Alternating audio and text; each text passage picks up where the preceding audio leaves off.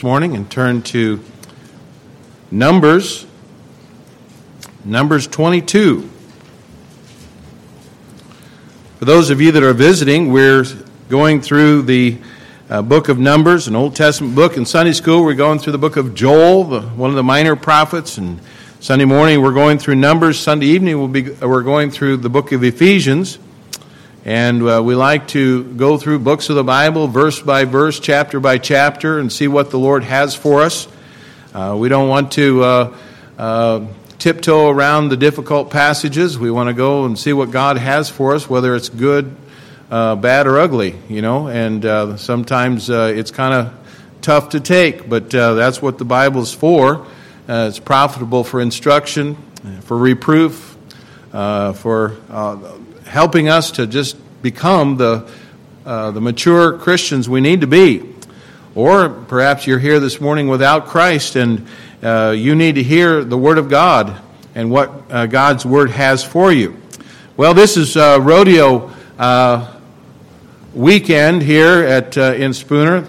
I guess it was the 65th rodeo, annual rodeo, and it's a big thing around here. Lots of people, you can't hardly drive through the the big city here without uh, uh, so, with so much traffic, you know.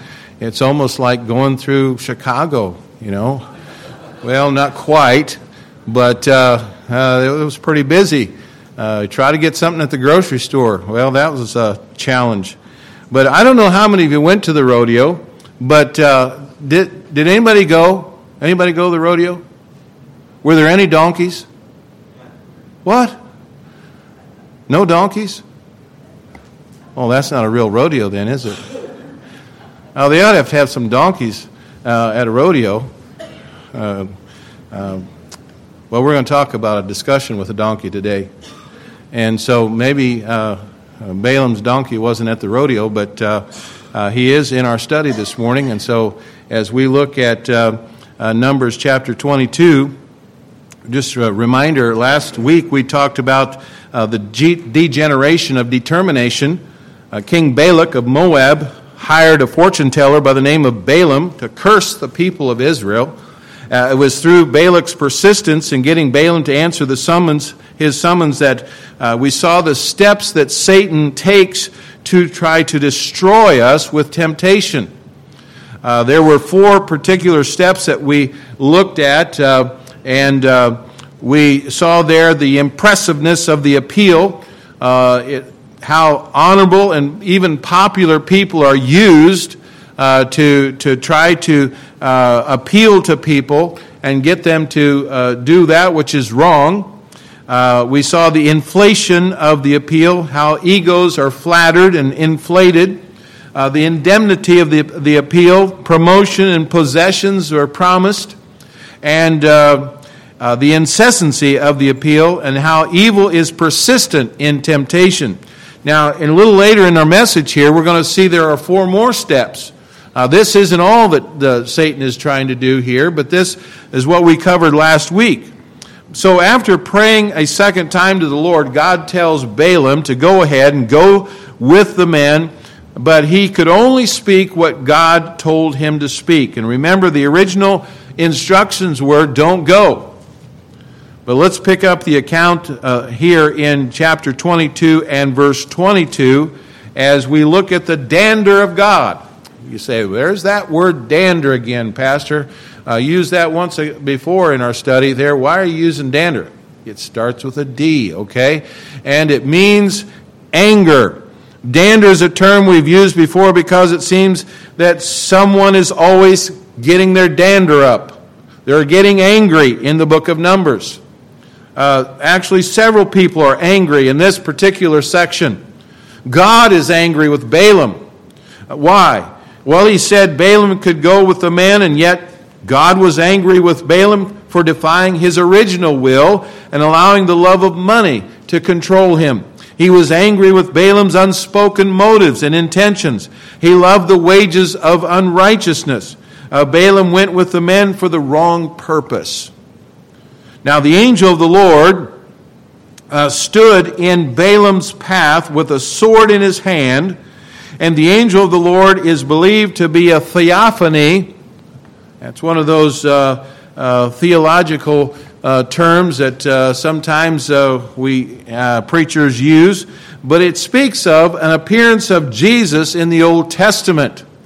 Uh, this has happened before. Genesis chapter 16, uh, we see there the angel of the Lord tells Hagar to go back home after she had fled from Sarah. Uh, Genesis 18, 1 and 2, the angel of the Lord appeared to Abraham and informs him he's going to have a son through Sarah. It happened in Exodus chapter 3, verses 1 through 6 there. An angel of the Lord informs Moses of his mission in Egypt. Well, here Balaam is riding uh, his donkey. Now, we're talking about donkeys for a little bit this morning. Uh, they're very important uh, in the Middle East. Uh, the, at that time, they were especially the animal was uh, had more discernment than his master. It's a domestic uh, donkey that was highly prized in the Middle East. It had an impor- it was an important mode of transportation for common people of the land as well as for princes and those of royalty. Uh, he, he was ideal for carrying supplies if the road was not too uh, the load was not too heavy. Uh, the donkey was an animal that was highly adapted uh, for desert travel. Uh, it had an easy gait and could travel at a quick pace. It was fast enough to keep up with the camels. And on rough terrain, it was faster than horses. That's why you can't understand why there wouldn't be some donkeys in the, uh, in the rodeo. They're, they're faster than horses. Uh, they were sure footed and able to endure rough ground and sharp rocks. Uh, the don- donkey could live on thorns and thistles and other rough forms of vegetation. If there was any water in the region, the donkey could sniff it out. Uh, the weakness of this animal, though, was its low tolerance of cold temperatures. Don't think it had too much problem with that in the Middle East. But it loses its strength and its speed if the temperature drops. Uh, this would be a factor if someone wanted to travel during a cold desert night. Well, it was not a dumb animal, though, as many would perceive it to be.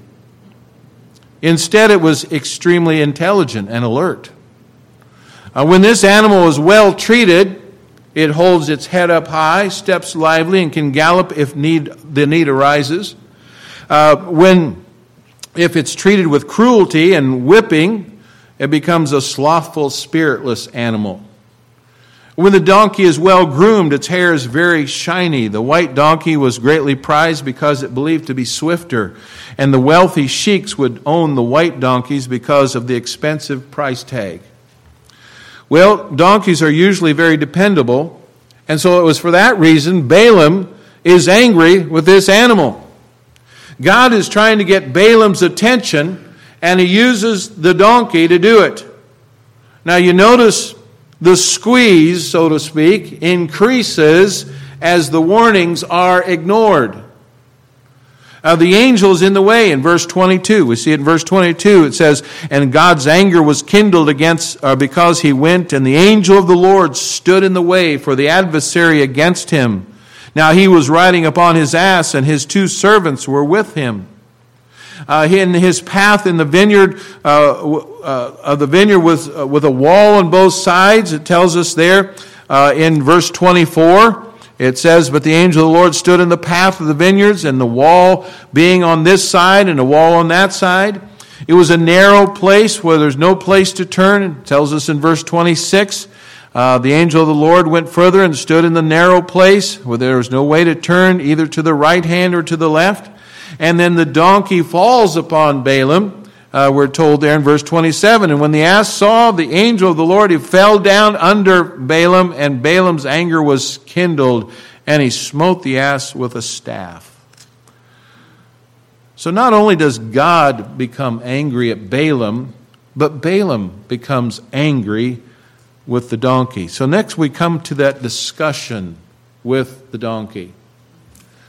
You ever had a discussion with a donkey? I don't think uh, uh, we know too much about that. Now, we, we might think we do. Uh, God opened the mouth of the donkey, but how many of you remember Francis? Francis the talking mule? Yeah, there's a few of you oldies around here still remember Francis. How about Mr. Ed, the talking horse? Yeah, well, we know remember, remember Mr. Ed. Yeah, uh, I don't think there's any relationship between them, those two, and this one, okay? Um, Just thought I'd throw that in. But uh, this donkey is talking. And he asks, What have I done for you to smite me this, these three times? Have I ever done this before? Now, has any other creature in the Bible talked or spoken? Well, yes, certainly. We find other creatures there. Uh, it was the serpent in Genesis chapter 3 that spoke to Eve. Uh, it's amazing that this donkey speaks, and what is even more amazing, Balaam responds. He talks back. What would you do if a donkey talked to you? Or what about your dog or your cat? What if they all of us started talking to you? What would you do? I know a lot of people who talk to their dogs and they talk to their cats, and their dogs and cats don't really respond with verbal uh, explanation. They might go wagging their tail, or they might stick out their tongue, or they might do all kinds of other things, but they don't usually answer you or talk to you. I'm sure you'd be quite surprised, though, if one of them did. Balaam shows a little surprise. Why? Could it be that he's heard such things before? Uh, we don't know. His rage may have blunted his ability to be surprised. And when you're in a rage, you usually are not thinking very clear. Now, there are some buried insights, some treasures here, I believe, that we need to be aware of. The change in the donkey's behavior indicates a hidden explanation. The same holds true for people when there's a drastic change in their behavior. You know, when someone has a drastic change in their behavior, we need to be patient with them. Uh, we need to ask them if they're okay. Uh, do you make the mistakes that Balaam did?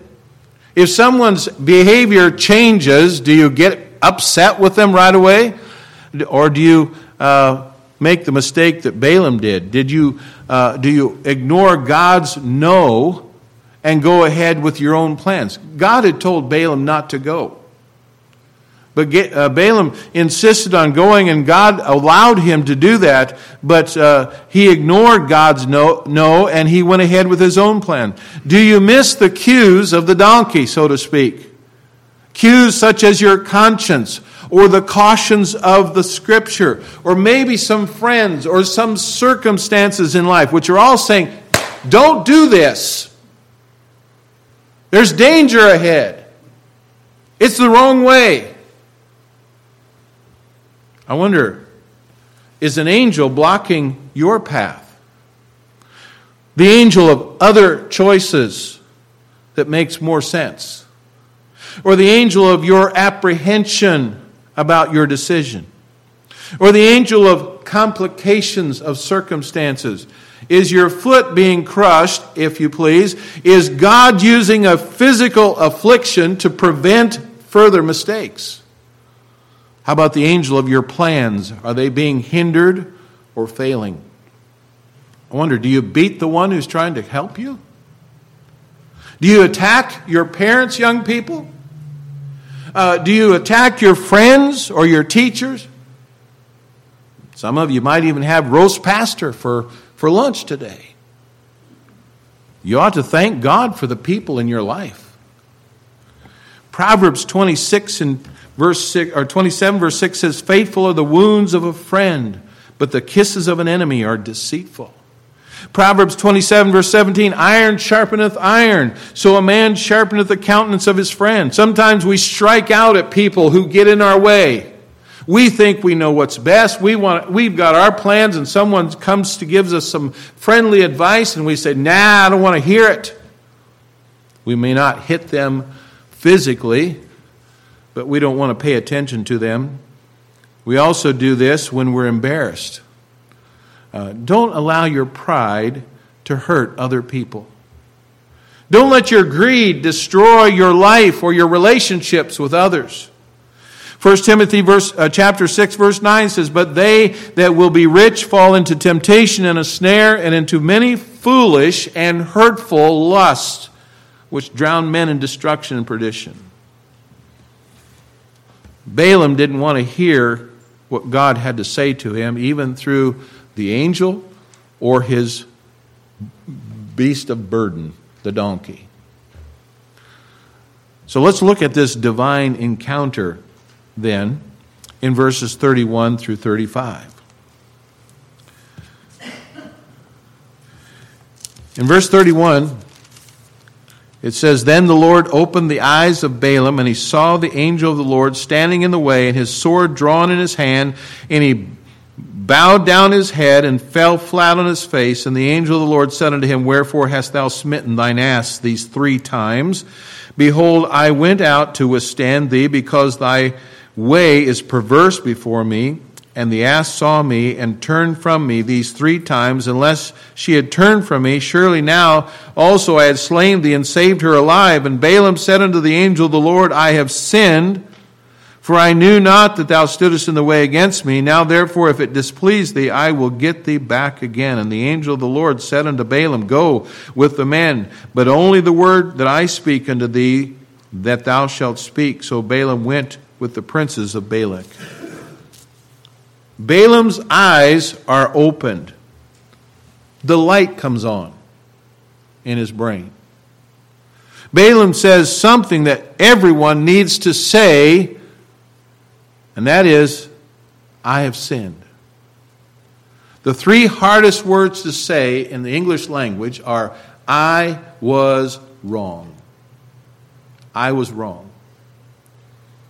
And if you're here this morning without Christ as your personal Savior, the first thing you need to admit is that you're a sinner. Turn to Romans chapter 3 for a moment. You can hold a place there in, in, in Numbers. We'll be back, I promise. Romans chapter 3. Let me just emphasize how important it is with this kind of parentheses here if you're not saved, you need an encounter with the truth of God's Word this morning. If you are saved, perhaps you need to remember what you were saved from. We need to remember that we are sinners who need to be saved, or we're sinners whom have been saved by God's grace in spite of our sin. Notice, first of all, sin is a universal problem. Sin is a universal problem. It touches every race. Look at uh, Romans chapter 3, verse 9. And what then? Are we better than they? No. In no wise. For we have before proved, both Jews and Gentiles, that they are all under sin. It touches every race. Paul tells us that the sin problem affects both the Jew and the Gentile. Regardless of the color of your skin, you're still a sinner. No one is exempt from the stain of sin.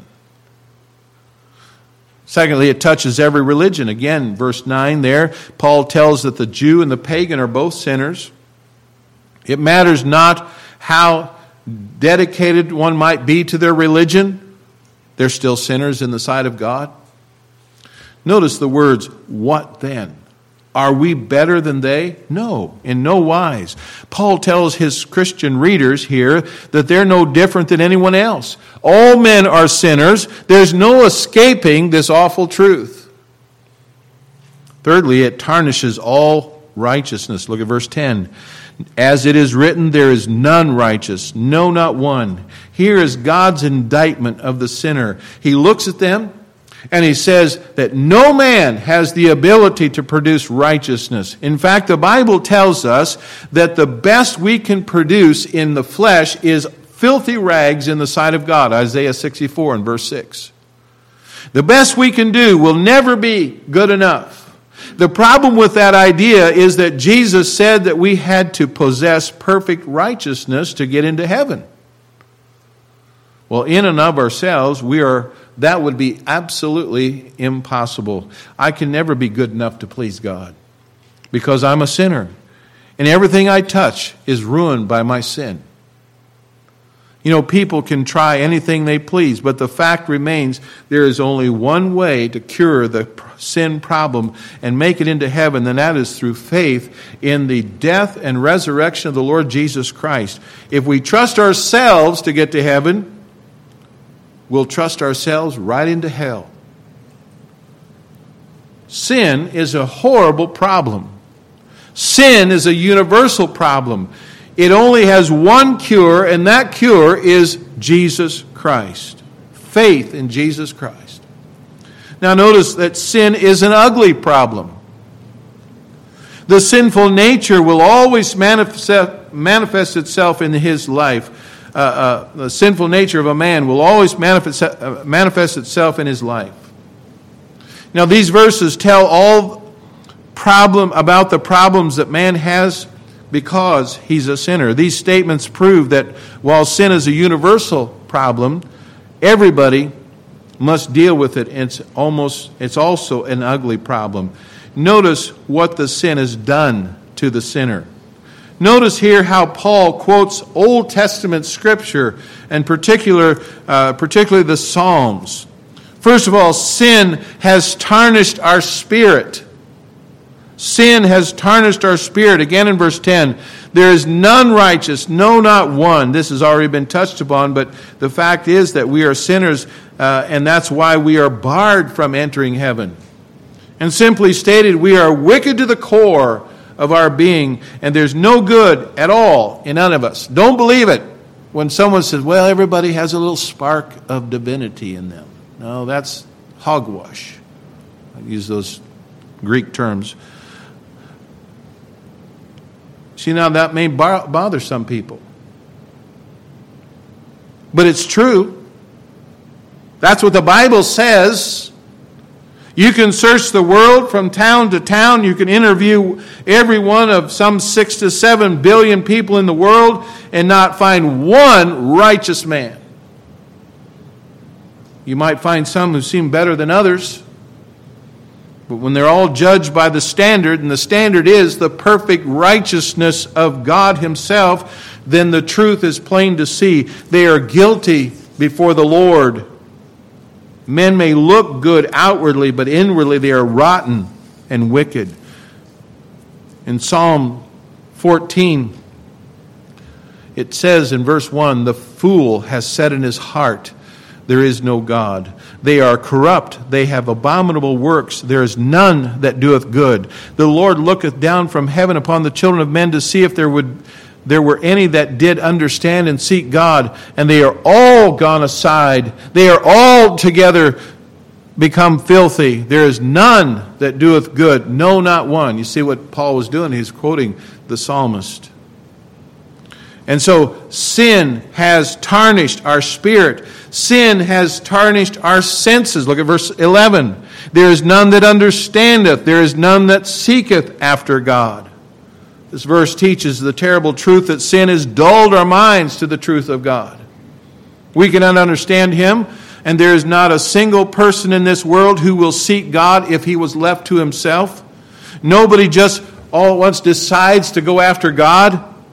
When a person begins to hunger for the Lord, it's the work of God in his spirit. Man is a rebel and he's dead until the Lord quickens his heart and creates that hunger in man for God.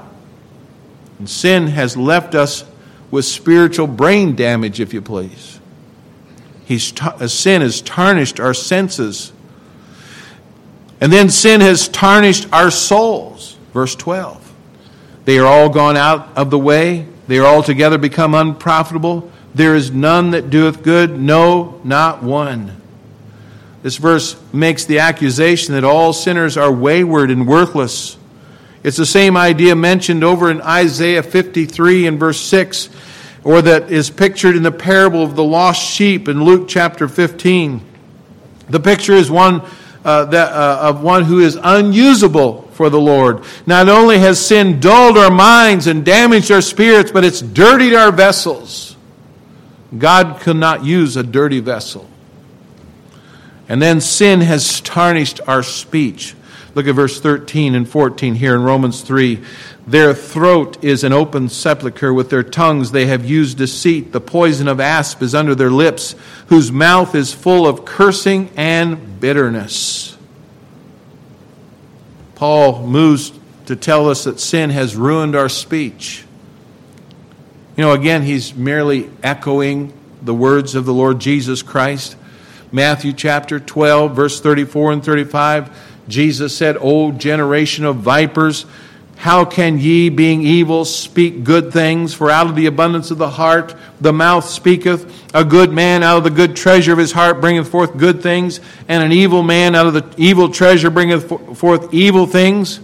And then in chapters 15 and, and verse 18, but those things which proceed out of the mouth come from the, for, forth from the heart, and they defile the man. It's a fact, but your words will reveal the condition of your heart. You notice here that the writer, what he says about the sinner's speech, it's like the smell of a rotting corpse. It's filled with lies and deception. It's like a deadly poison. It's a weapon of devastating power. Sin has tarnished our spirits, our senses, our souls, our speech, and then sin has tarnished our steps. Verse 15 Their feet are swift to shed blood, destruction and misery are in their ways, and the way of peace have they not known. Paul tells us the influence of sin in our lives has caused us to be ex- extraordinarily cruel and wicked in the way we walk. Notice what he says about the sinful heart. We're quick to shed blood. People are growing more and more brutal. People do not really want peace. And then sin has tarnished our sight. Verse 18 There is no fear of God before their eyes. Psalm 36 in verse 1 says, The transgression of the wicked saith within my heart that there is no fear of God before his eyes. The symbol there is eyes. It's talking about spiritual darkness. Notice the meaning. There's no reverential fear of God. This is why he is able to uh, be all these other things. There's, this is why he's able to live the kind of life that he does. And to put it simply, men just do not fear the Lord.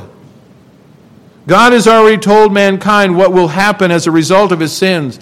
Man has chosen not to believe the Word of God. In fact, most people live as though God does not even exist. Somebody has called this practical atheism. It's the kind of person that knows there is a God, he knows there is a hell, he knows that he needs to live for the Lord, and yet he chooses to live his life his way and live as if there is no God. And that frees him from any restrictions on his behavior and allows him to do what he pleases. And God has a name for people like that fool. Psalm 14, verse 1. Sin has tarnished our spirits, our senses, our souls, our speech, our steps, our sight. This is a very ugly picture of the problem of sin. Sin is ugly. Now, Satan wants to make it look beautiful. But when it comes right down to it, it's not a pretty picture at all. So, sin is a universal problem. Sin is an ugly problem. And then, thirdly, sin is an undeniable problem. And this is the final thing that Paul has to say about sin because there are still those who say, well, we have the law and I, we keep the law. We just hold on to it. But man's sin is declared by the law. Verse 19. He says, Now we know that what things soever the law saith, it saith to them that are under the law, for that every mouth may be stopped and all the world may become guilty before God. Because the law of God condemns all things that man is guilty of, man stands condemned by the law. The law has the ability to show us how wicked we really are. Someone has said it is the straight edge of the law that shows us how crooked we are. No one can look at, to the Word of God and miss that truth of what Paul is saying. And just remember what Christ's words were on the Sermon of the Mount in Matthew chapter 5. It is the Word of God that shows us how wretched we really are. Man's sin is damned by the law, verse 20. Therefore, by the deeds of the law there shall be no flesh justified in his sight, for by the law is the knowledge of sin. God gave the law to man as a tool. He's given to show that man is a sinner and to drive man to Jesus. And if man if the law had one purpose, it was to show us that we are guilty. The law is like a mirror, according to James chapter 1, verse 23. For if any be a hearer of the Lord and not a, a, a hearer of the word and not a doer. He is like unto a man beholding his natural face in a glass, for he beholdeth himself and goeth his way, and straightway uh, forgetteth what manner of man he was. But whoso looketh into the perfect law of liberty and continueth therein, he being not a forgetful hearer, but a doer of the work, this man shall be blessed in his deed. You know, it can show you how dirty your face is.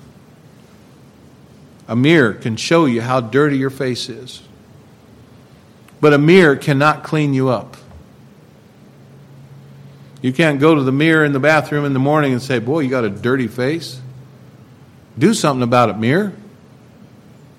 Mirror won't do anything. You don't take the mirror and rub it on your face and get clean. The mirror is there to point you to the water. And so it is with the law. The law cannot clean us up, but it can create a hunger for, uh, in us for the one who can, and that's the Lord Jesus Christ. Looking into the law cannot save you. Living out the law cannot save you. The only thing that can save a sinner is coming to Jesus Christ by faith. We have too many who are trying to do their good way, uh, uh, works uh, to, uh, to the, uh, as their way to God, but that simply won't work. The Bible is very clear. You must be born again. So, what am I saying?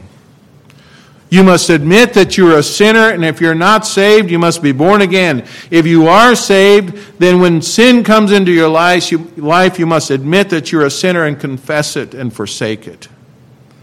But if we go back to Numbers, notice Balaam's pride in Numbers chapter 22, verse 34. In verse 34, He says, And Balaam said unto the Lord, or the angel of the Lord, And I have sinned, for I knew not that thou stoodest in the way against me. Now therefore, if it displease thee, I will get thee back, me back again. He says, If it displeased thee. Of course it displeased the Lord. There's no if about it. In judgment, God lets Balaam go and he leads it leads to his ruin. God judges us sometimes by letting us have our own way in disobedience, and eventually, eventually we're going to loathe our way. That brings us to the disquieted king. We find this in verses 36 through 41. When Balak heard that Balaam was gone, or was come, he went out to meet him into the city of Moab, which is in the border of Arnon, which is at the utmost coast. And Balak said unto Balaam, Did I not earnestly send unto thee to call thee? Wherefore camest thou not unto me? Am I not able indeed to promote thee to honor? And Balaam said to Balak, Lo, I am come unto thee. Have I now any power at all to say anything? The word that God putteth in my mouth, that shall I speak. And Balaam went out or went with Balak, and they came to uh, Kirjath Huzoth. And Balak uh, offered oxen and sheep and sent to Balaam and to his princes that were with him. And it came to pass in the morrow that Balak took Balaam and, and brought him up into the high places of Baal, that thence he might see the utmost part of the people. Balak has now nothing to complain about, but Balaam did not come sooner. Balaam bids Balak to uh, not depend too much upon him. He seems to speak with aggravation here, but it's really as desirous to, uh, to please Balak just as he had pretended to or, uh, be uh, in order to please God. Now, the Lord willing, we'll continue our study with Balaam next time, but in this portion of Scripture. But we find here another step of temptation to break us down. Now, we've already seen the impressiveness, the inflation, the indemnity, the incessancy of the appeal. But as I close this morning, I want us to give, I want to give you four additional steps of appeal, uh, of temptation in our lives. Step five is the incrimination of the appeal. Balak is rebuked when he does not perform as expected, and the finger is pointing at him. When compliments don't work, Satan will use criticism to get us to give in to him. You have to admit, we hate rejection, don't we? We hate condemnation. We hate to be criticized. Some folks decide to give in to the pressure. But the incrimination here of the appeal is the criticism that Satan will use. And the last three steps of temptation do come in other chapters of Numbers. But I want to briefly look at them just to bring us to some continuity here. Notice number six is the inflection of the appeal. Go over to Numbers chapter 23 for a moment and verse 25. It says, And Balak said unto Balaam, Neither curse them at all, nor bless them at all. Here the appeal is modified. Compromise is suggested. In other words, do nothing. The king tells Balaam, Don't bless them at all. And if you will not criticize godliness, at least don't praise it. Do nothing. You know, if we cease to praise goodness, we usually end up criticizing it. Satan wants us to do nothing if we will not do what's wrong. He wants us to be in neutral. he wants us to be lukewarm. God's word addresses this condition in a number of places. Luke chapter 16 and verse 13, it says, No servant can serve two masters, for either he will hate the one and love the other, or else he will hold to the one and despise the other. You cannot serve God and mammon. Revelation chapter 3, verse 15 and 16, uh, God, uh, the Lord said, I know thy works, that thou art neither cold nor hot. I would that thou were cold or hot. So then, because thou art lukewarm and neither cold nor hot, I will spew thee out of my mouth. Now, Edmund Burke said this All that is necessary for the triumph of evil is for good men to do nothing. We can just sit around and just do nothing well, evil's going to win the day then. It was Haddon Robinson that said, You will invest your life in something or you will throw it away on nothing. And then a E. Stanley Jones is known to say, If you don't make up your mind, your unmade mind will unmake you. Something to think about, isn't it? Then there's number seven, the ignoring of the appeal. You go on to Numbers chapter 24, verse 10. And verse 10 says, And Balak's anger was kindled against Balaam, and he smote his hands together. And Balak said unto Balaam, Called thee to curse mine enemies, and behold, thou hast altogether blessed them with these three times.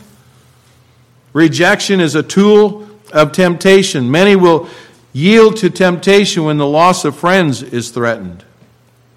And then, number eight, the intermixing of the appeal in verse 11 of chapter 24. Therefore, now flee thou to thy place. I thought to promote thee unto great honor, but lo, the Lord hath kept thee back from honor. Sin and temptation mix evil with religion to make evil acceptable. A cult will mix lies with a little bit of the Bible truth to deceive people. You know, the Nazis had a slogan, God with us, inscribed on their belt buckles in order to be acceptable to the people. Satan will tempt you with an unsaved person who is religious, but he's lost in his sin. He'll do this in marriage. He'll do this in dating. He'll do it in business relationships. We're to use discernments in our decisions we make and the offers that are made to us. 1 John 4 1 and 2 says, Beloved, believe not every spirit, but the spirits, whether they are of God, because many false prophets are gone out into the world. Hereby know ye that the Spirit of God, every spirit that confesseth that Jesus Christ is come in the flesh, is of God. Proverbs 14 15 says, The simple believeth every word, but the prudent man looketh well to his goings. Ephesians 5 10 says, Proving, putting to the test, what is acceptable unto God. And so when temptation comes, we need to realize it's not always a simple thing just to say no, because Satan will not give up that easily. We're in a battle. We're in a battle against sin and evil influence in this world, and it's on a daily basis. And so I believe the great lesson of this account, which God has seen fit to give us in His Word, is that Balaam was willing to compromise conviction for advancement. Balaam is an example, not a good example, but he's an example of what to avoid in our lives. You cannot be saved by following your own way or some false religion's perceived way to heaven. You must follow God's word. You must accept the truth of God's word. You must admit that you're a sinner, and the only way you can be saved is by accepting Jesus Christ and what he did for you on Calvary's cross. And I trust you'll respond by the work, with the working of the Holy Spirit in your life even this morning. Is it going to be your way or God's way? That's your decision to make today, whether you need to trust Christ as your Savior or whether you're going to live for the Lord day by day. Resist the devil and he will flee from you. Know who and what you're fighting. All these temptations are used to get us off track. They're useless for the work of the Lord. They're useless for bringing glory to His name. And I trust that we'll see what God wants us to see even through this Old Testament book of Numbers. Let's bow in prayer.